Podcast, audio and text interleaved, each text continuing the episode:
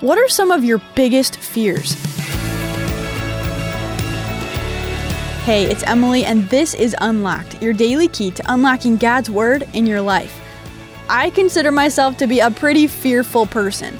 Some of my fears are very irrational, like thinking the refrigerator is going to explode every time it makes a weird noise. but some of my fears are real and scary, like losing a loved one. Today's story is about fear. It's called Fears, and it was written by Bethany Acker. What are some of your biggest fears? No matter what you listed, no matter how dark or scary, in Christ you can be sure of one thing God is with you through it all.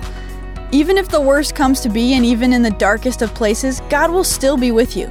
He knows what it's like to suffer as a human, and He promises that one, not even the worst suffering can separate us from His love, and two, fear and suffering won't have the last word. Romans 8, Hebrews 4, 14 through 16, and Revelation 21, 1 through 5. We all have fears. Some fear speaking in front of a large crowd or being home alone. Some of us worry about failing at our careers.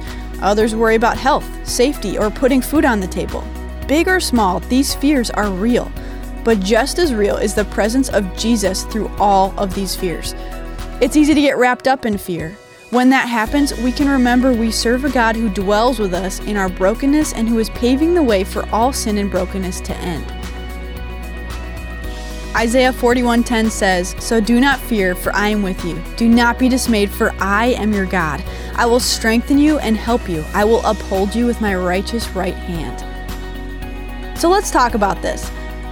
What are some of your biggest fears? What is real about these fears? And what promises from Scripture can you remember when you face them? Read Romans 8 38 through 39 and Hebrews 4 14 through 16.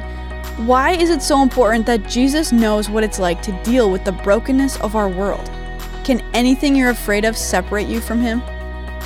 I encourage you to do some reading on your own today. Check out Matthew 14 22 through 32 to keep God's Word alive in your life. Thanks so much for listening to this episode of Unlocked.